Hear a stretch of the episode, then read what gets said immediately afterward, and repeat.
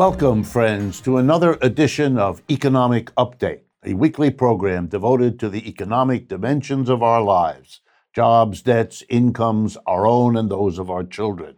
I'm your host, Richard Wolff. I want to begin today with a reminder to people to be able to understand the underlying realities of our political situation. The power of socialism in the Western world is much underestimated these days, and I want to talk to you about it in a particular way. On the 26th of September, in national elections, the SPD in Germany emerged as the number one political party. While it won't be explained to the American people as usual, the S in SPD stands for socialist. That's right. The Socialist Party is now the largest party in Germany. That should not come as a surprise unless you imagine that socialism is the marginal, unimportant, dying reality portrayed in American mainstream media. Let me give you another example. In Britain, there is something called the Institute for Economic Affairs. It's a right wing, by its own statement, think tank. And they did a survey. They commissioned a polling company in February and March of this year, 2021, to ask the opinion of 2,000 randomly selected citizens of Great Britain. And these were citizens in the ages of 16 to 34. Ready? Here we go. 67%, two thirds, said they would prefer to live in a socialist economic system. Two thirds. Higher than that, 78% blamed capitalism for Britain's housing crisis. They have a problem in Britain, you know, like we do, that masses of people cannot afford the high prices that real estate has come to require. 75% blame capitalism for climate change. And by the way, in the United States, Harvard University in 2016 and the Gallup poll for several years now indicates that young Americans are moving quite in the same direction as their counterparts in Great Britain. What is going on? Well, some people think, well, it's nothing important, as uh, who cares? And I'd like to remind you all that's what people thought about Britain voting to leave Europe and to vote for Brexit. Uh, you don't have to worry about all that. Yeah, yeah, you do, and you better. And the Institute for Economic Affairs has a solution. The advice given, and I kid you not, is that we, that is the conservatives that they are, must teach that socialism is always and necessarily a dead end with phrases like, it doesn't work, or it never has worked, or it never can work. This is remarkable, and you can understand why. Because believing either that it never has, or it can't, or it won't, or it doesn't, is a way to cover over the harsh reality that the majority of people in places like Germany, Britain, and the United States particularly the young people who are coming into their role as the runners of society, are more and more interested in socialism with every passing failed year of capitalism. The United States, in that regard, is the backwater. I want to turn now to Puerto Rico. I like to talk about Puerto Rico because, you know, sometimes the poorest and the most neglected part of a society can teach you some basic truths about it. Puerto Rico's minimum wage is about to be raised from $7.25, as it is the federal level in this country, to $8.50 in January of 2022.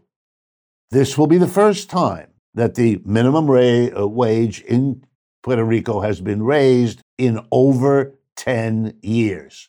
I'm an economist, so I do the following kind of calculation. Let's assume we're in January of the coming year. and the minimum wage is now 850 an hour in Puerto Rico. And let's compare what 850 in 2022 can buy with what $7.25 was able to buy 10 years ago, which is when it went into effect.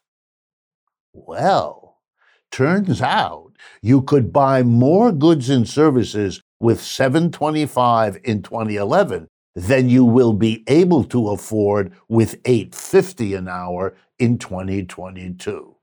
Puerto Rico's minimum wage, and you'll see in a minute what that means, is therefore, in real terms of what it can afford for you to buy, is worth less next year when it's raised than it was 10 years ago. Treating any society like that is beyond words. But now let's look a little deeper. What's the poverty rate in Puerto Rico? Get ready. 44% of the citizens of that territory of the United States live in the official level of poverty 44%. Maybe that's what it means to be a colony in the United States, of the United States. Maybe there's some ethics or morality to treating people like that. Well, there's one economic fact I want to bring to your attention about it because it says so much. Puerto Rico, as you know, is an island which means everything that the people of Puerto Rico consume, or nearly everything, is produced somewhere else and then shipped. That's the key word shipped to Puerto Rico.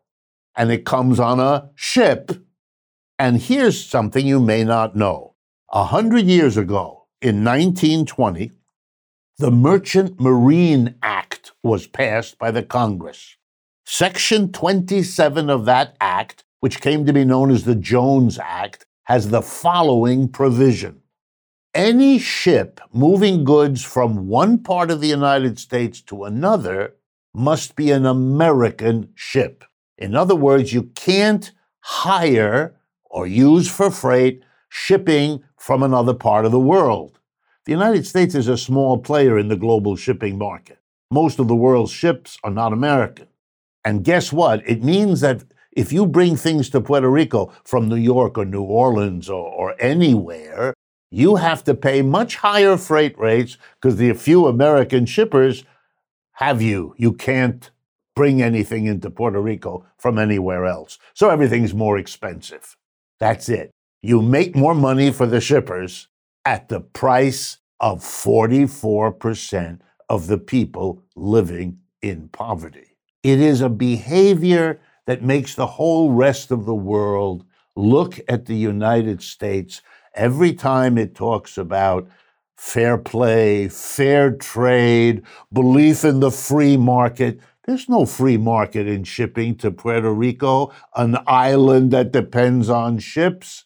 There's only a controlled market. Controlled by whom? By the United States Congress. To the benefit of whom? Of the shippers in the United States who get the chance to price above the world market and rip off the poorest part of the country. It boggles the mind, this gap between the reality I've just laid out and the delusion. No wonder the people of the world become more interested in socialism, and the task of the conservatives gets harder. We've come to the end of the first part of today's show. And as always, I want to thank all of you whose support makes this show possible each week, especially our Patreon community and other regular monthly supporters of Democracy at Work. If you haven't already, please go to patreon.com slash economic update or visit democracyatwork.info to learn more about the different ways you can support this show. Stay with us. We're going to have quite a conversation with Dr. Cornel West when we come back.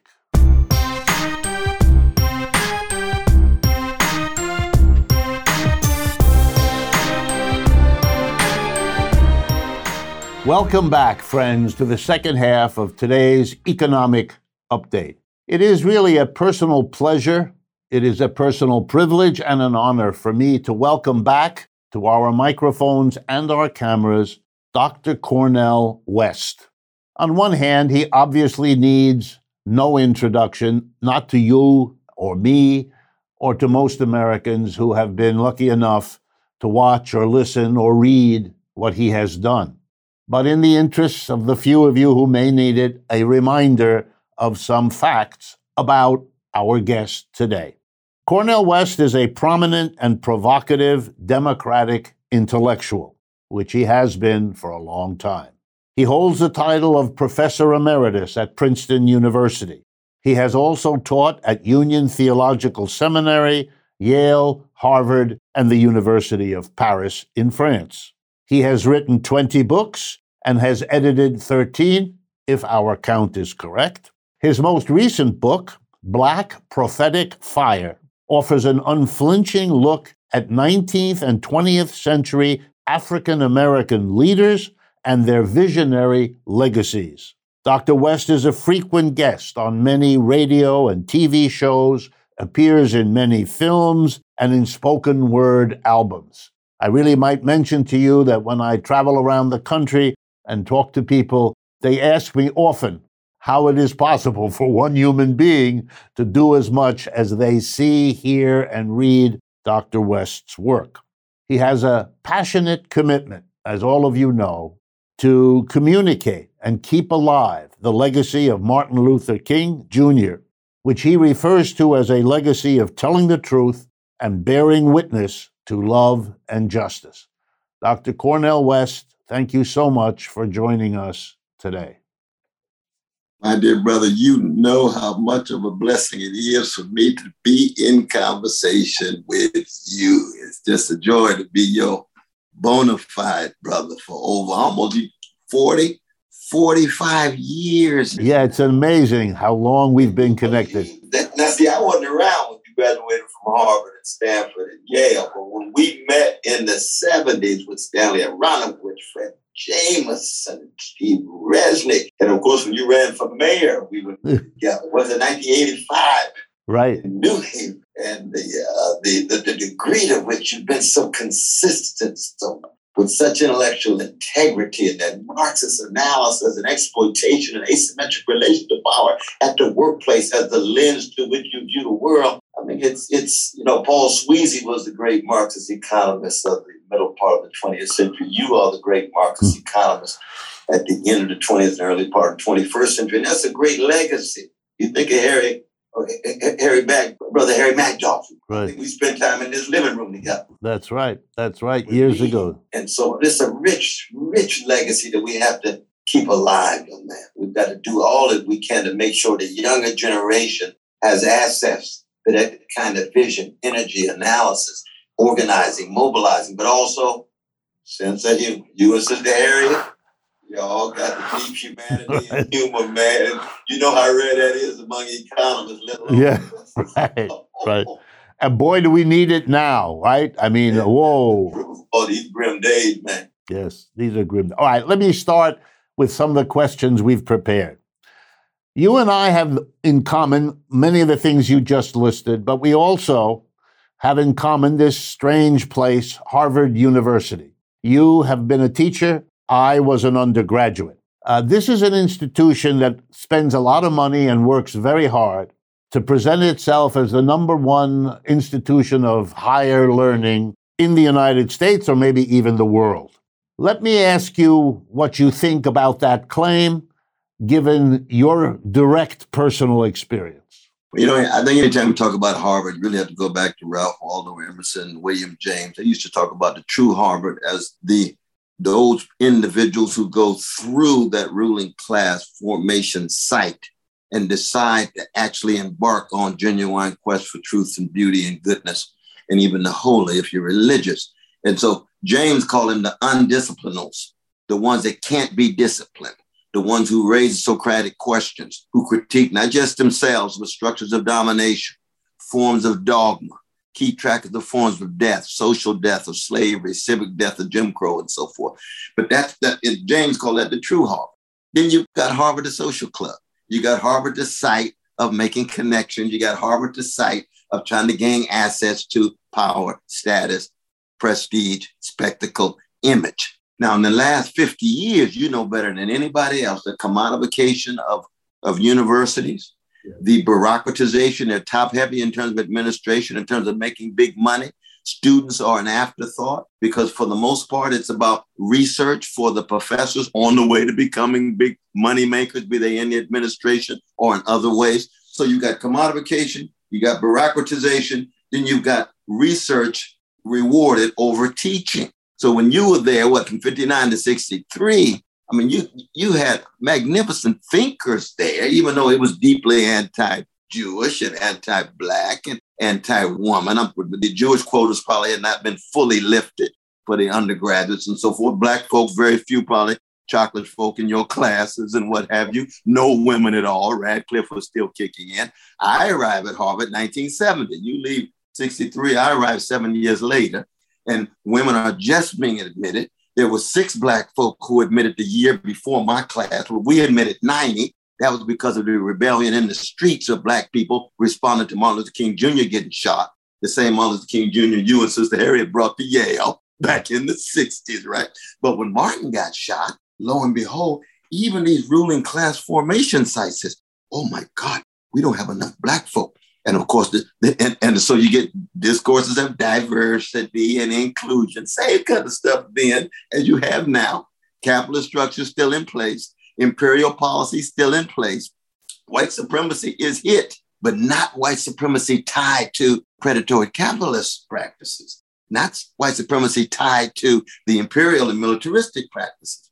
And so, very much, you know, Harvard is, is has been the beacon of claims about diversity, claims about inclusion, claims about embracing, and yet so tied to the military industrial complex, so tied to big money, donors, benefactors, and more and more willing actually to acknowledge that it is in its dominant form not a major counterweight to the commodification of our society, the bureaucratization of our society, and the ways in which disciplinary divisions of knowledge, highly specialized, don't allow students to give what you provide in your show, which is a synoptic analysis, a, a, a overarching view of what the forest looks like, and not just polishing the little pieces of uh, of nuts in a corner for tenure and, and, and, not acknowledging the interrelations and the interdependence of the economy, nation state, civic association,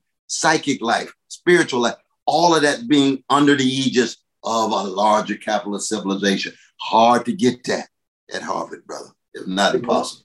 Yeah, and the only thing I would add is for me, it was impossible. I remember, you know, at the time I'm eight, 18, 19 years old raising my hand in classes because I was just beginning to, to kind of figure out, so asking questions which were leading questions. I wanted to understand the critique of capitalism as a system. And my professors, the thing that I, I took away, when I asked the question, whether the professor was good at what his or her job was, I'm saying her, there were very few hers at that time, his job, he was scared. He was afraid. His eyes were saying to me, Don't go there. His eyes were saying to me, Don't go there and don't take me with you. I can't go there. I either don't know the answer, which is embarrassing, or I do, and it's too scary for my career future. Don't go. Please don't go there. And you know, I'm not a nasty person. If someone pleads with me to do something, you know, unless it's self-destructive, I do it. So I kept quiet. I learned on my own, you know, and it, it, has been that way all the way through. When I when I at the time I brought Martin Luther King uh, to the campus at Yale and to the city of New Haven, uh, I was called in by a Nobel Prize winning economics professor at Yale who was my teacher. I was called in a week later, and he gave me, which he thought he was doing me a favor, he gave me advice. He said, if you continue to do this kind of public political work, I will not be able to write letters of recommendation for you. He was letting me know that if I wanted to make it in the Ivy League as a professor, he could make the difference, but he couldn't do it for me if I was in that kind. And th- by the way, this was not a conservative. This was not a right winger. This man was on the Council of Economic Advisors in the Kennedy administration. So you know where he stood politically. All right, let me. But you could you could, you could feel the shadows of McCarthy. Absolutely. The impact of HUAC, and at the same time the call. Because see, your vocation to intellectual truth telling, your vocation to the plight of working people, your vocation to the sensitivity of the suffering of oppressed people here and around the world. I bet you you got the only dissertation written in the economics department in, in the country tied to colonial struggles in Africa. That's right. That, was it in Kenya? Kenya, yeah. I wrote my doctoral. Good for you, Cornel. You're blowing me away. It's embarrassing. Thank you. Yes. I, I went to East Africa. I actually studied and learned Swahili. I took a semester and it changed my life. That time, I only spent three or four months in, uh, in Kenya and Tanganyika, which later became Tanzania. Uh, for me, and I wrote the book, I wrote my dissertation about British colonialism in Kenya, and it, it changed my life. It, it, it, what I saw, the reality of what came, of, of what colonialism was on the ground, was a lesson that, you know, no way could I ever become a supporter of a system that could do that to those people. I mean, just you could not, you could not spend the months traveling and talking to people uh, and have that outcome. Uh, but I want Henry James said to Robert Louis Stevenson, he says, "No theory is kind to us that cheats us of seeing." That's right. That cheats us of seeing. And what you're able, when you said, okay, I'm going to keep track of colonial practice, I'm going to keep track of imperial domination. What is this relation to the core capitalist centers as they themselves exploit workers, as they themselves degrade women and black folk and indigenous people and gays and lesbians, don't even stay in contact with the humanity of many of, of, so many of the Catholic brothers and sisters, Italian and Poles as they make their way into Protestant America, let alone Jewish brothers and sisters. With God Almighty. So hmm. that as an economist, man, you're in a very, very unique space and zone, but you choose to be in there. That's what I like. You that's your calling. That's your vocation. You choose to stay there, and you're still there now, and almost what eight decades, brother? Almost eight decades. It's unbelievable. All right, all right. Tell me, how do you, and I want to be real blunt here, the United States has uh, 4.5% of the world's population, and it accounts for 20% of the world's deaths from COVID. China is a society four times larger population, and it has 1% of the number of deaths from COVID that the United States has. Many more people, many fewer deaths. This is a statistic which I find so stunning, so powerful. But I wonder how do you make sense of, of a country as rich as the United States, as highly developed as the United States, unable, compared with a much poorer country such as China, to either be prepared for or to cope with a public threat literally to the life of the people here. And I say this having learned that this last week we surpassed the number of dead Americans from the so-called Spanish flu 100 years ago. What how do you how do you see this? I mean, I love the way you put it in terms of the public threat. Because when you have a public life that is so debased and degraded and devalued, that when there's a public threat, you're unable to provide an effective public response. So that the levels of civic deterioration, the levels of public disintegration, and we could talk about it in terms of public health, public education, public transportation, public conversation. All of those have been so degraded given our highly commodified world and culture that when you have life and death issues so immediate, we already have life and death issues prior to the pandemic, of course, with poverty and so forth. But when one becomes so immediate, it's clear that America is a colossal failure in terms of having a high quality public life and therefore public response to public problems. China has a public and civic life that is quite intense. Now it's authoritarian. It's got authoritarian communist party. It's got its own predatory capitalist tendencies under the aegis of the Communist Party that's bureaucratic and authoritarian, but they're able to mobilize and galvanize a public response. Now, America likes to deny its diminished and, dem- uh, and deteriorated public life and talk about its liberties. Well, we got personal liberties. We want to do what we want. Well, freedom is not licentiousness. Freedom is not doing anything as one likes in one's individualistic and hedonistic and egocentric orientation. That's not freedom at all. But that's how debased our understanding of freedom is with a debased public life. I mean, John Dewey talked about this in 1927, the public and its problems. As a democratic socialist, he said, look, we have a public problem of depression, the economic depression. What will be our public response? And if it were not for the organizing of workers, if it were not for the organizing of Black folk, the A. Philip Randolphs and others, the response to that public crisis would have been so much worse. In the end, the name remained one of just saving capitalism rather than transforming workplace and moving toward the kind of democracy at work that you've written about with such eloquence. So that it's, it's a very sad uh, commentary on just how spiritually decayed and morally decrepit our, our, our, our, society actually is as an American experiment. It's a very, very sad affair. Not sad enough for us to give up on fighting. We got to fight no matter what, but we have to tell the grim truths even as we fight. Right. Speaking of grim truths, and we're running out of time, of course, can I get your reaction to that photograph of the the white border patrol cowboys on horses? rounding up the fleeing Haitians desperate to get here. How, how, did, I mean, that photograph is around the world. How did it hit you? Well, I mean, as you know, going back 1791 to 1804 with the Great Haitian Revolution, the end of name is, is to present images of a great and dignified people, a Haitian people, in a very degraded way.